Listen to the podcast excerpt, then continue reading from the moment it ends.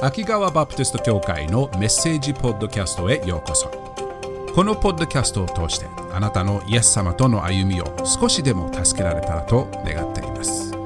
秋川バプテスト教会についての詳しい情報は秋川ビーシードットコム または秋川バプテスト教会と検索してください。ではメッセージをどうぞお楽しみください。えー、今日はあのだから言ったじゃんというですね、何のことかわからないタイトルを、えー、つけてしまいましたここにこう難破している船があって、だから言ったじゃん、わかりますか？えー、使徒の働きのにじゅうなな章、えー、これだけを聞いてわかる人は相当聖書を読んでいる人でありますけれども、えー、前回使徒の働きのじゅうろく章から、まあ、先月の初めですけれども、えー、語らせていただきました。えー、パウロのだいに次宣教旅行、パウロはねさんかい宣教旅行をするんですけれども、えー、だいに次の宣教旅行で、えー、マケドニアのピリピという場所に行って、えー、宣教を行い、えー、またそこでもこう迫害されて牢に入れられて、えー、その中で神様を賛美していったらあその鎖が解けてですね、えー、牢の看守が驚いて、まあ、そのことをきっかけにその看守とその家族も救われていく。主イエスを信じなさい、そうすればあなたもあなたの家族も救われますというあの有名な聖書箇所が語られた、あ本当にそのですね、えー、ところからお語りしました。神様が私たちを愛し喜んでくださっている。だから、えー、私たちも神を愛し神を喜ぶことができる、まあ、そういった内容のメッセージをお語りしました。えー、今日は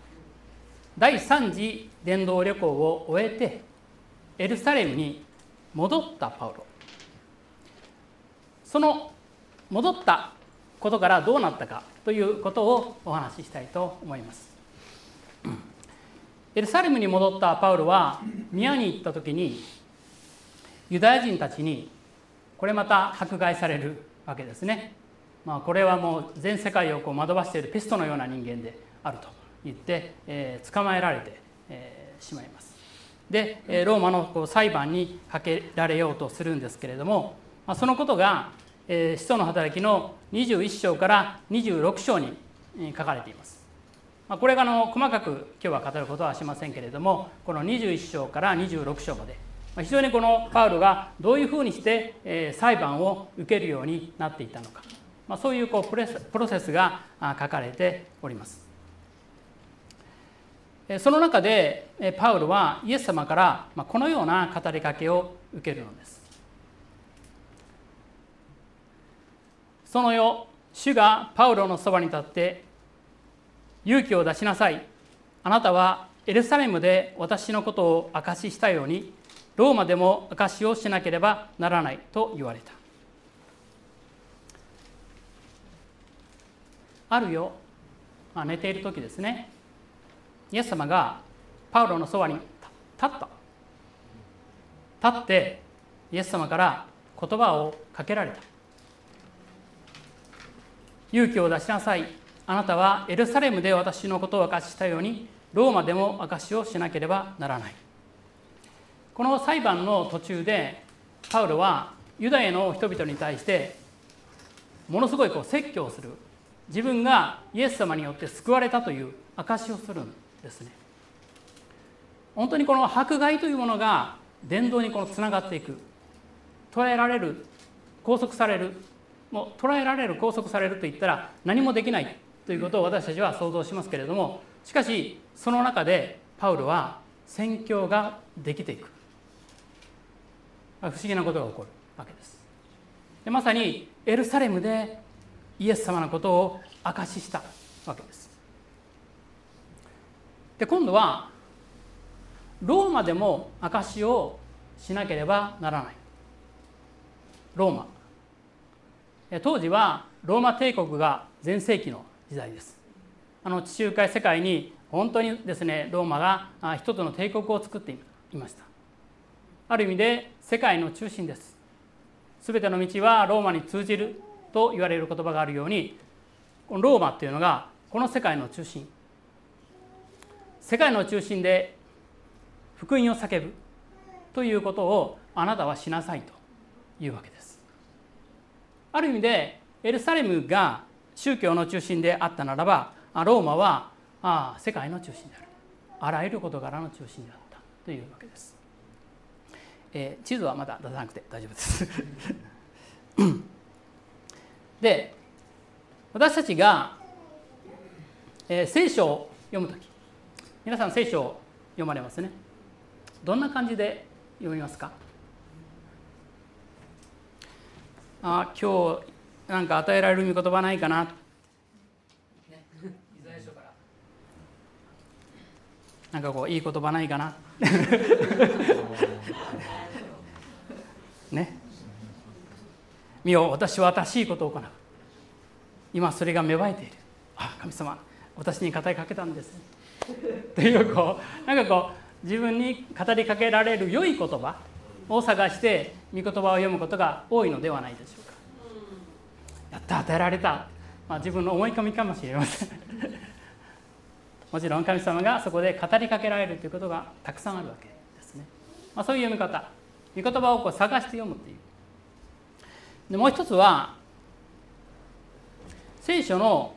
ストーリーを通して読んでいくという方法があります。神様がある人物に対してどのように関わっていかれたのかということを聖書のストーリーを通して読んでいくんです。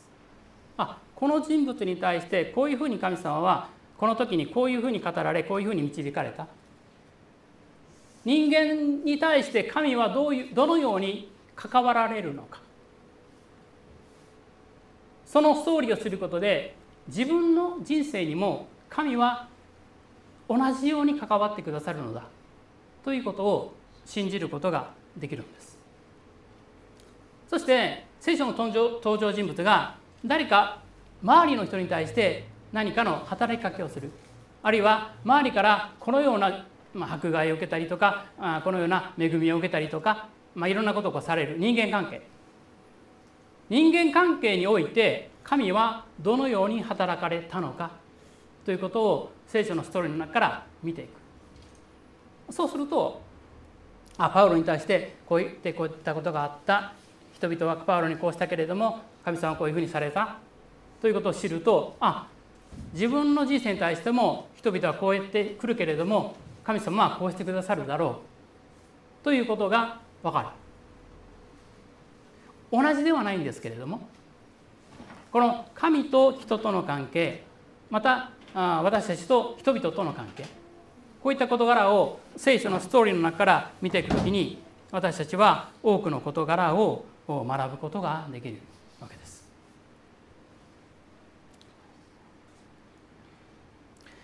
今日はそのパウロという人物に神様がどのように働いてくださったのか、まあ、そのことを見ていきたいと思うんですが、えー、このユダヤ人から訴えられたパウロに対して、えー、当時まあそのユダヤという地方をまあ支配していたローマ、このローマから総督という人が来まして、まあ、総督がこう管理するわけですね。でユダヤにはユダヤのこう治める、まあ、地, 地域の王様みたいな人がいるんですけれども、まあ、アグリッパという人が治めているね、まあ、そのアグリッパという人が治めているこのユダヤという王国に対してローマから使わされたこうフェストという人があフェストスという人がいるわけです。でこの裁判が起こった時にこのフェストスはパウロが全くの無実であるということを認めるわけです。パウロは悪いところないと、調べたけれども何も悪いことをしてない、ただユダヤ人たちが妬んで訴えているだけだということを理解するわけです。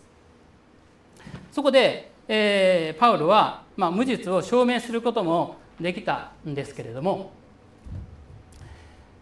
パウロはですねローマ皇帝のカエサルに上訴する、上告するというふうに言うわけです。まあ、ここで裁判終わらなくていいよって。で、ローマに訴えて、ローマの皇帝に訴えて、私はもうローマで裁判を受けるからというふうに言うわけですね。で、えー、アグリッパ王はあのこのことをですね、自分の無実を証明できた、でき、できるからあの釈放されるはずなのにというふうに言うわけです。フェストスに対して。パウロ別にあのローマに行かなくてもここで釈放されるよっていうふうに王は言うわけです。でもパウロはいや上告するって、ここで裁判終わらせたくないってローマに行く。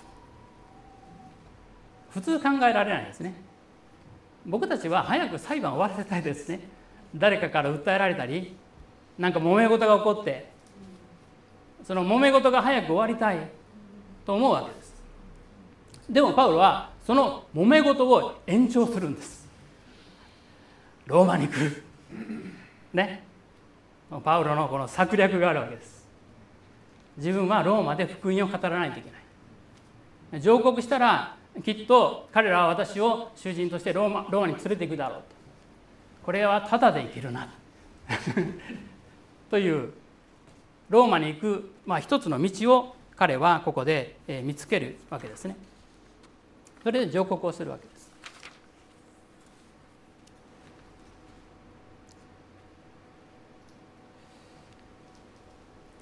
パウロは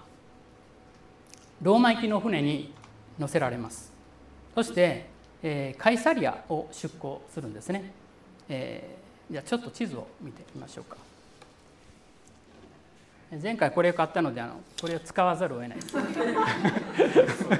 れを使わざるを得ない標準ですからなんだっけ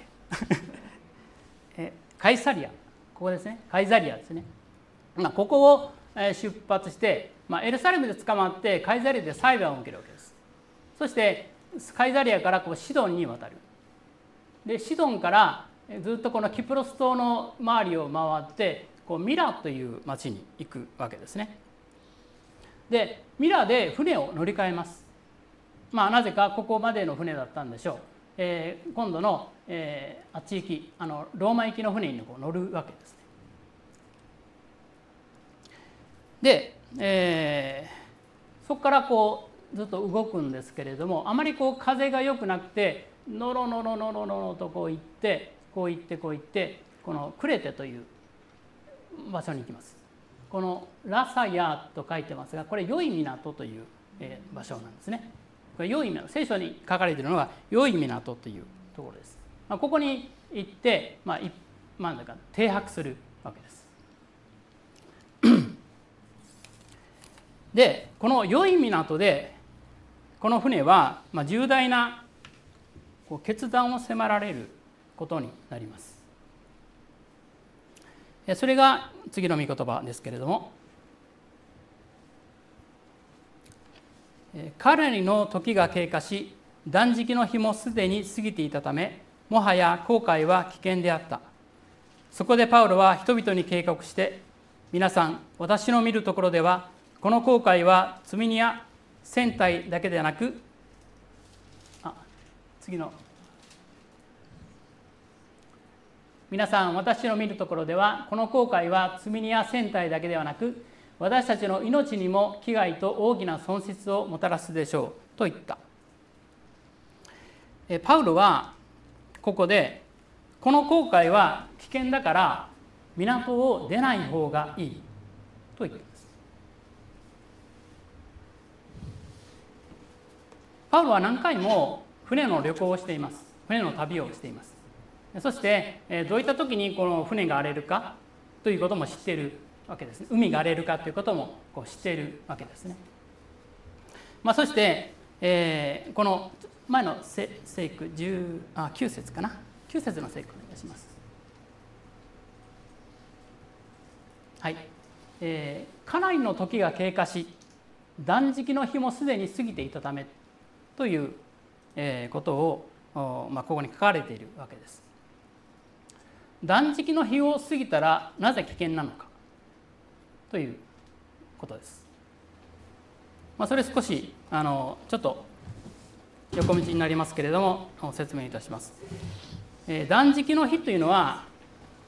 ユダヤ教の非常に重要なあのユダヤ教というか、まあ、イスラエル人にとって非常に重要な日なんです。贖罪の日あるいはヨムキプールと言われます。ヨムキプール、ユダヤ歴のユダヤ歴というのは退院歴なんですけれどもユダヤ歴のだいななの月のとおか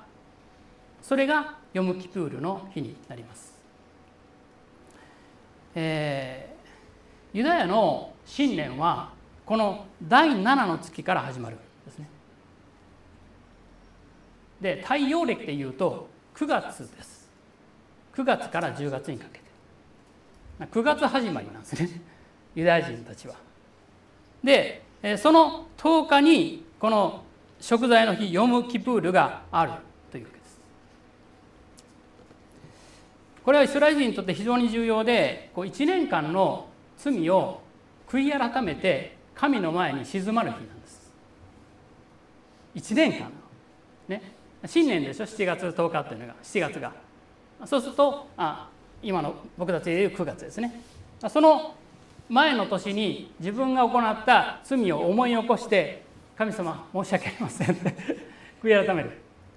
そして主の取り扱いを受けて新年を始めるといったことを現代でも繰り返しているんです。今でもやってるんです。今でもヨムキプールの日に行くと、イスラエルでは誰も仕事をしていません。誰も奥さんは料理作りません。そしてあの車は全部ストップしています。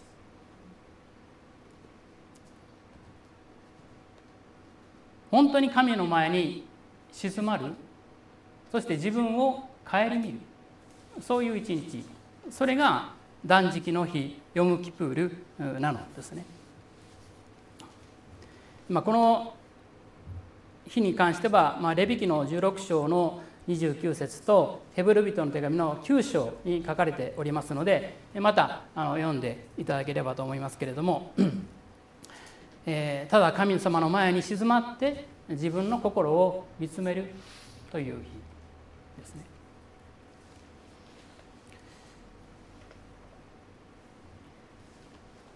こういう見言葉があります。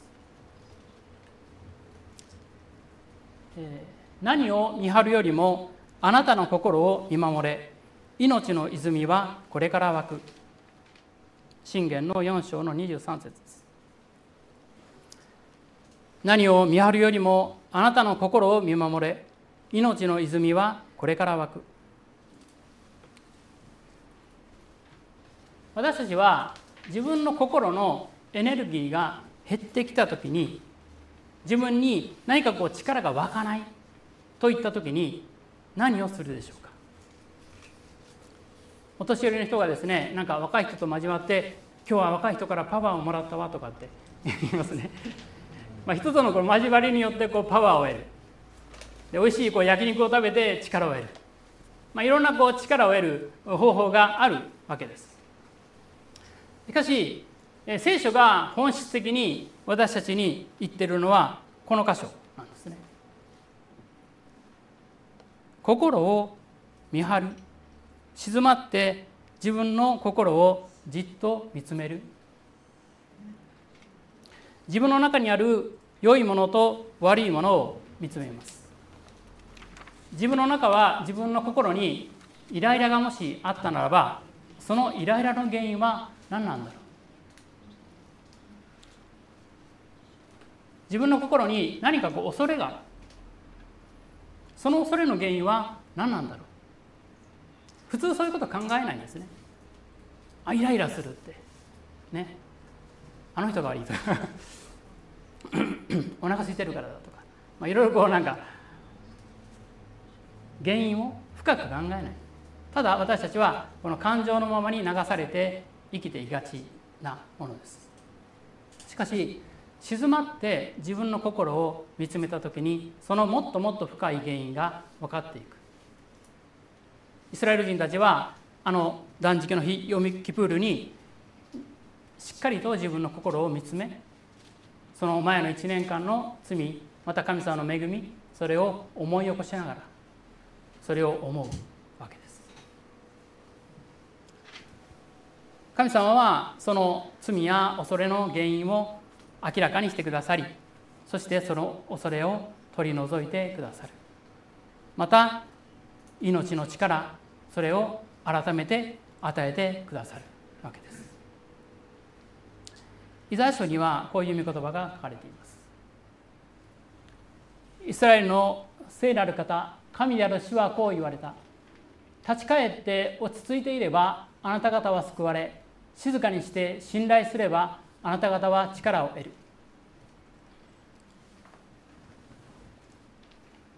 静かにして信頼すればあなた方は力を得る。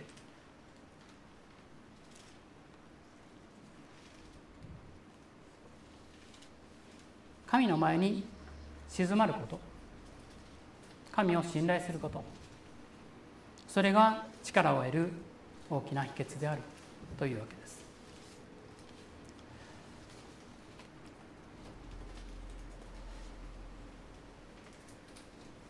パウルはこの船旅の中でなかなか進まない船の中で断食の日ヨムキプールを迎えました。船の中でじっといちねんを振り返り、自分の罪を考え、神の前に悔い改め、そして神の恵みを数えていったことでしょう。ヨムキプールを船の中で迎えた。つまりパウロはその中で大きな力を得ていたわけです。あなた方は力を得る。私たちもあ力がないな、なんか心のエネルギー下がってるなって思った時に神の前に静まりましょう。その静まりの中でなぜか力が与えられていく。えー、使徒の働きに戻りたいんですけども、使徒のにじゅうなな章ですね、開いてみたいと思います。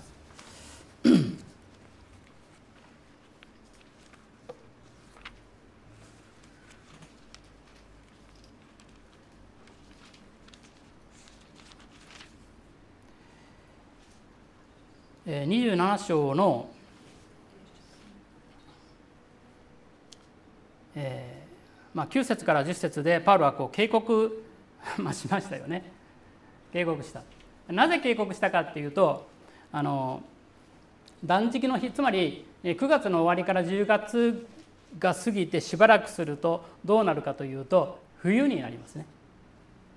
冬の嵐の季節になるんです。その季節になると普通は後悔してはいけないっていうことになってるんです。まあ吹き荒れる日本海みたいな感じですね。冬の嵐がやってくる。で、えー、そこをパウ、あ、パウロは指摘して、えー、もう冬の嵐が来るからやめましょうよと、港を出るのをやめましょうというふうにこう、まあ、助言するわけですね。しかしその助言は、えー、聞き入れられませんでした。聞き入れられない、えー、こう書いてますね。しかし百人隊長はパウロの言うことよりも船長や船首の方を信用した。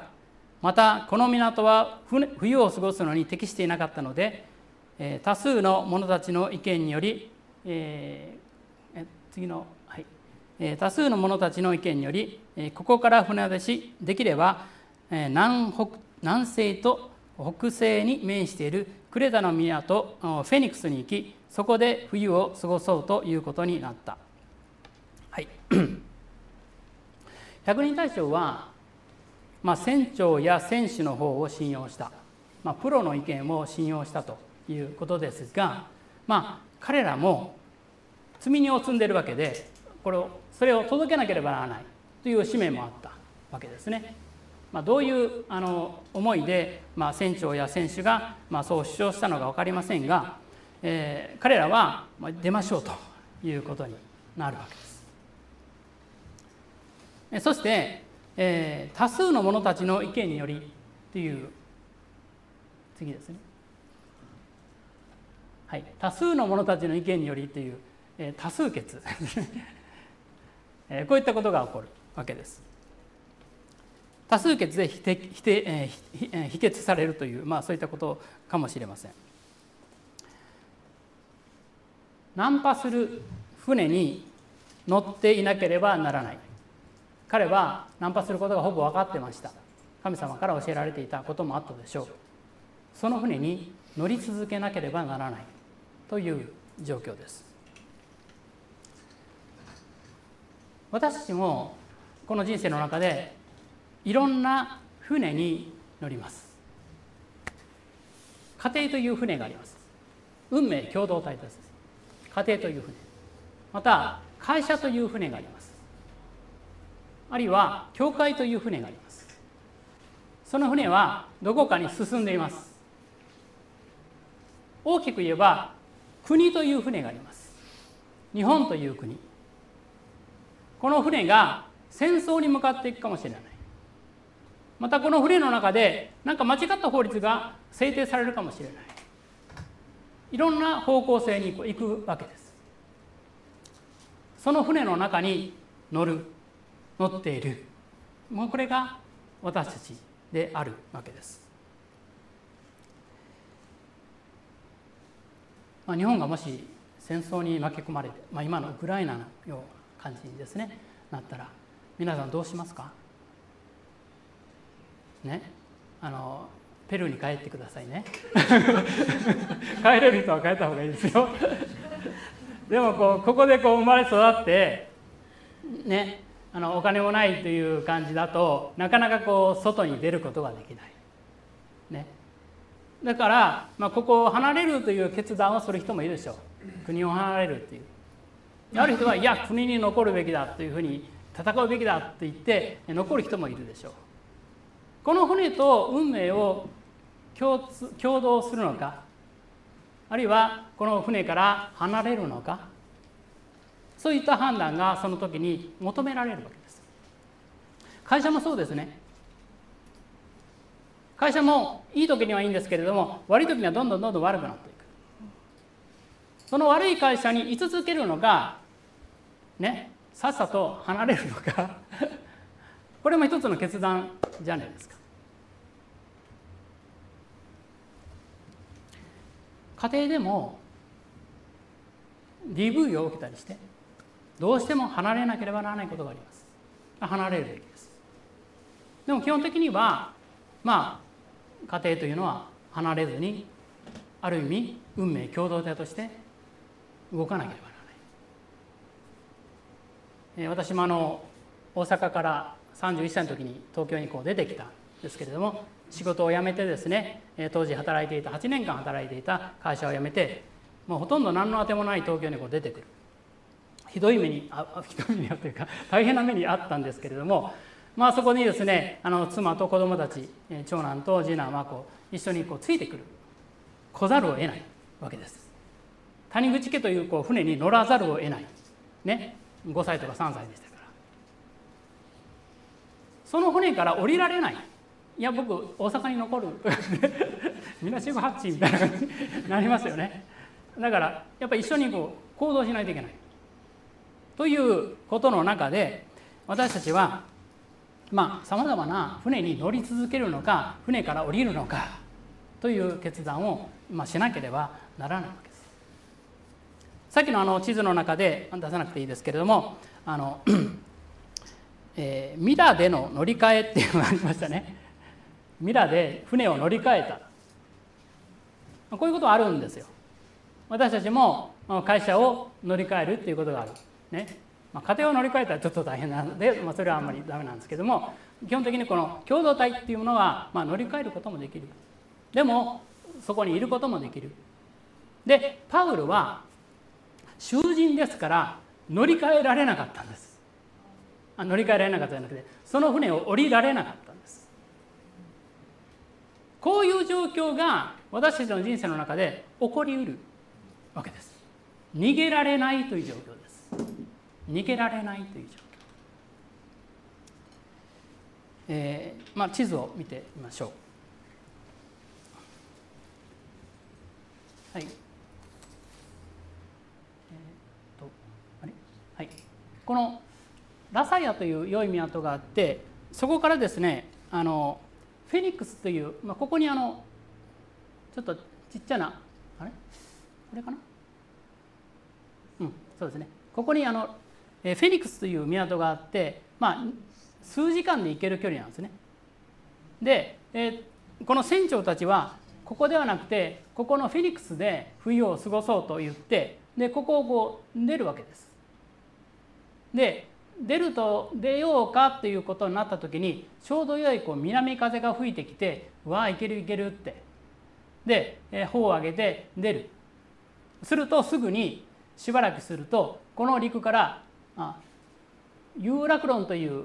風がこう吹いてきて、船は流されるままになってしまう。先ほどの地図お願いします。はい、流されるままにこううわーっとなってですね。ここで止まろうとしたけれども、ここに行けずに、ここから強い風が吹いてきて、北風が吹いてきて、わーっと流されていくという状況になってしまったわけです。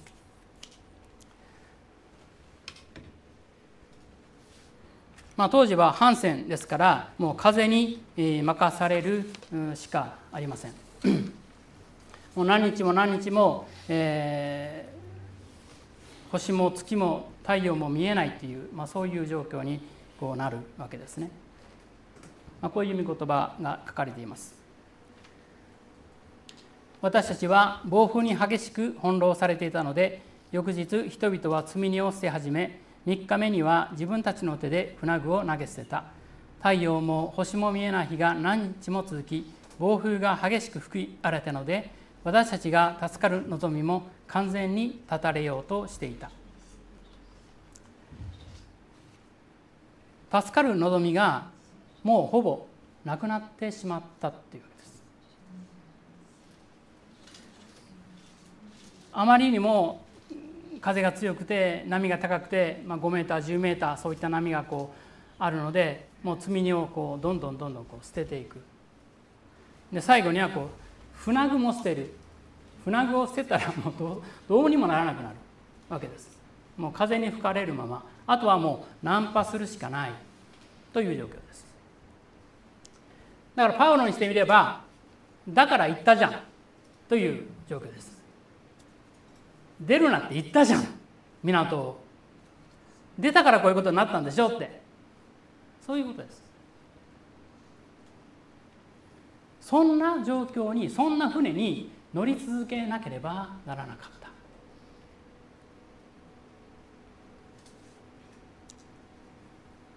パウロはこう言います。長い間誰も食べていなかったが、その時パウロは彼らの中に立っていった。皆さん、あなた方が私の言うことを聞き入れてくれたから、船、船出しないでいたらこんな危害や損失を被らなくて、えー、済んだのです。次のページお願いします。はいはい、しかし今あなた方に進めます。元気を出しなさい。あなた方のうち命を失う人は一人もありません。失われるのは船だけです。昨夜私の主で、私が仕えている神の御使いが私のそばに立ってこう言ったのです。恐れることはありません、パウロよ。あなたは必ずカエサルの前に立ちます。見なさい、神は同船している人たちを皆あなたに与えられて与えておられます。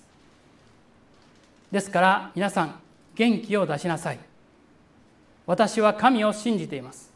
私に語られたことはその通りになるのです。私たちは必ずどこかの島に打ち上げられます。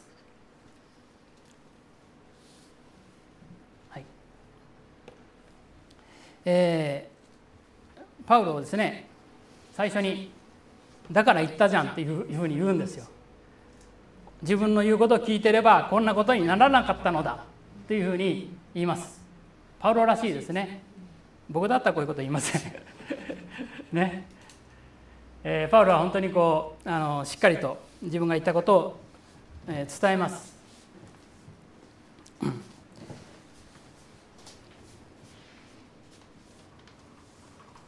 まあ、私たちはですね、あまりこの言葉を、まあ、使わない方がいいかもしれませんね。だから言ったじゃんっていうあの夏休みにですね、えー、田舎に帰る、何日に家を出るとかね、えー、朝何時に出るとか、旦那さんとこう打ち合わせをして、で旦那さんがまあはちじごろ出たらいいんじゃないとか言って、はちじ途中で案の定渋滞に巻き込まれて、もうにっちもそっちも行かなくなって、トイレも今行かないとか行かれないとかという状況になって、まあそうすると奥さんがですね、だから言ったでしょってまあそうするとこう喧嘩が始まるわけですね。だから言ったでしょ。皆さんも経験ありますか？言ったこと あ, ありますよね。子育てをしててもあるでしょ。だから言ったでしょ。今こっちゃないね、えー、そういったことをあの、まあ、パウロは言ったんですね。でもパウロは、まあ、それで終わらなかったんですよ。だから言ったじゃんで終わらない。元気を出しなさい、励ますんです。元気を出しなさい。そして神の言葉を人々に告げて、私たちは助かるんだという希望を語るんです。その後パウロは、まあ、逃げ出そうとしたこう水夫たちに、彼らを逃げ出させてはいけないと、ね、言ってこうとどめたり、あるいはあの皆で食事をしましょうと言って、えー、食事を一緒にしたりとかって、もう完全にこうリーダーシップをこう持っていってるわけですね。みんなこうパウロの言うこと聞くわけです。その船の状況の中でパウロがいたから彼らは助かるんですよ。パウロがいなかったら彼らはそのまま流されて難破していました。しかし彼らの命も救われるし、パウロも助かります。このマルト島でパウロは、まあまあ、その後ですね、マルタという島にこう流れ着くわけですけれども、このマルタの島でパウロは神様の奇跡を行って、えー、そして別の船に乗ってローマについにこう到着します。使徒の働きはにじゅうはち章までですけれども、このローマでパウロがにねんかん家を借りて福音を述べ伝えたという、まあ、そこで終わります。まあ、ついにローマに行くわけですね。その神様がローマでも証しをしなければならないといったが言葉がまさに成就していくわけです。神の計画はこうして成就していくわけですね。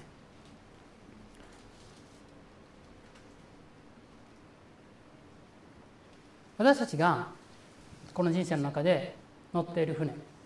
家庭、会社、教会、国、他の共同体もあるかもしれません。まあ、その組織が悪い方向に進むことがあります。そしてその組織を出ることができないという状況もあります。悪い方向に行くからすぐに出ていいかというと、そうでもない場合もあります。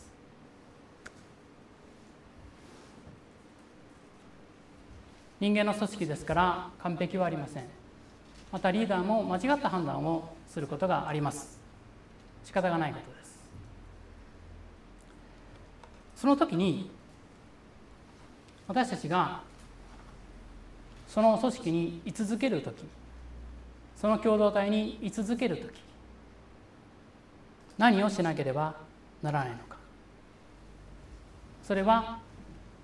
このパウロの姿勢だと思います。パウロはこの船旅の中で断食の日、ヨムキプールを過ごしていました。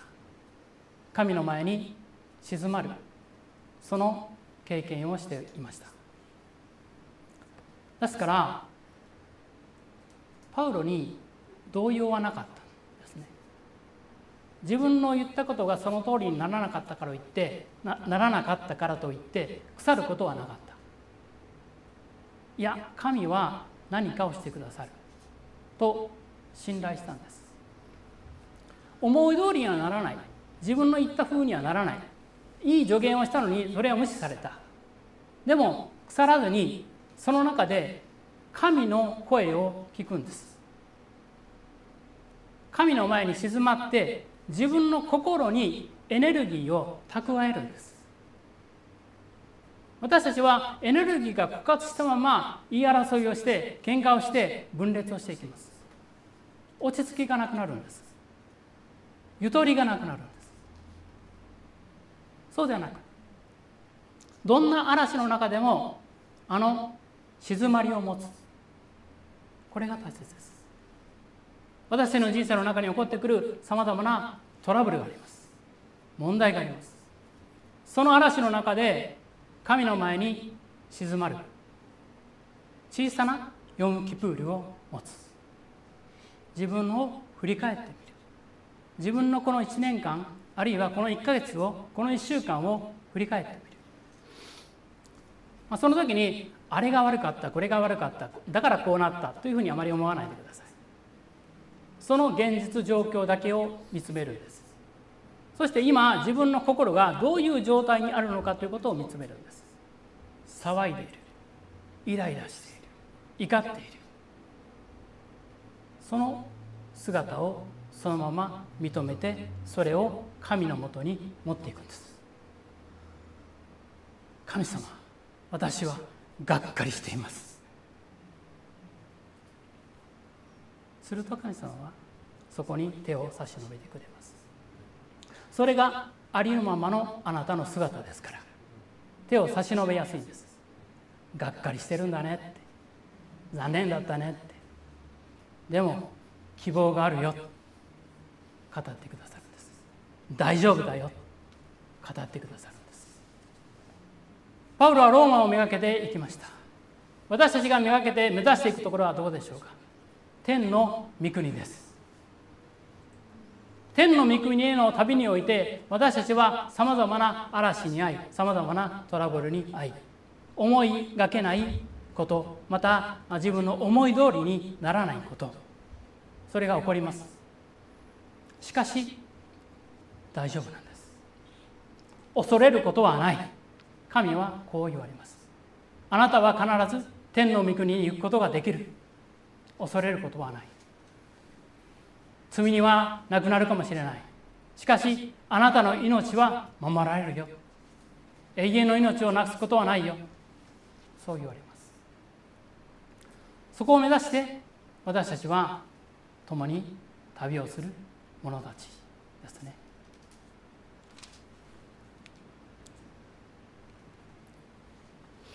絶望的な状況の中、もう助かる道はないという中で、神様は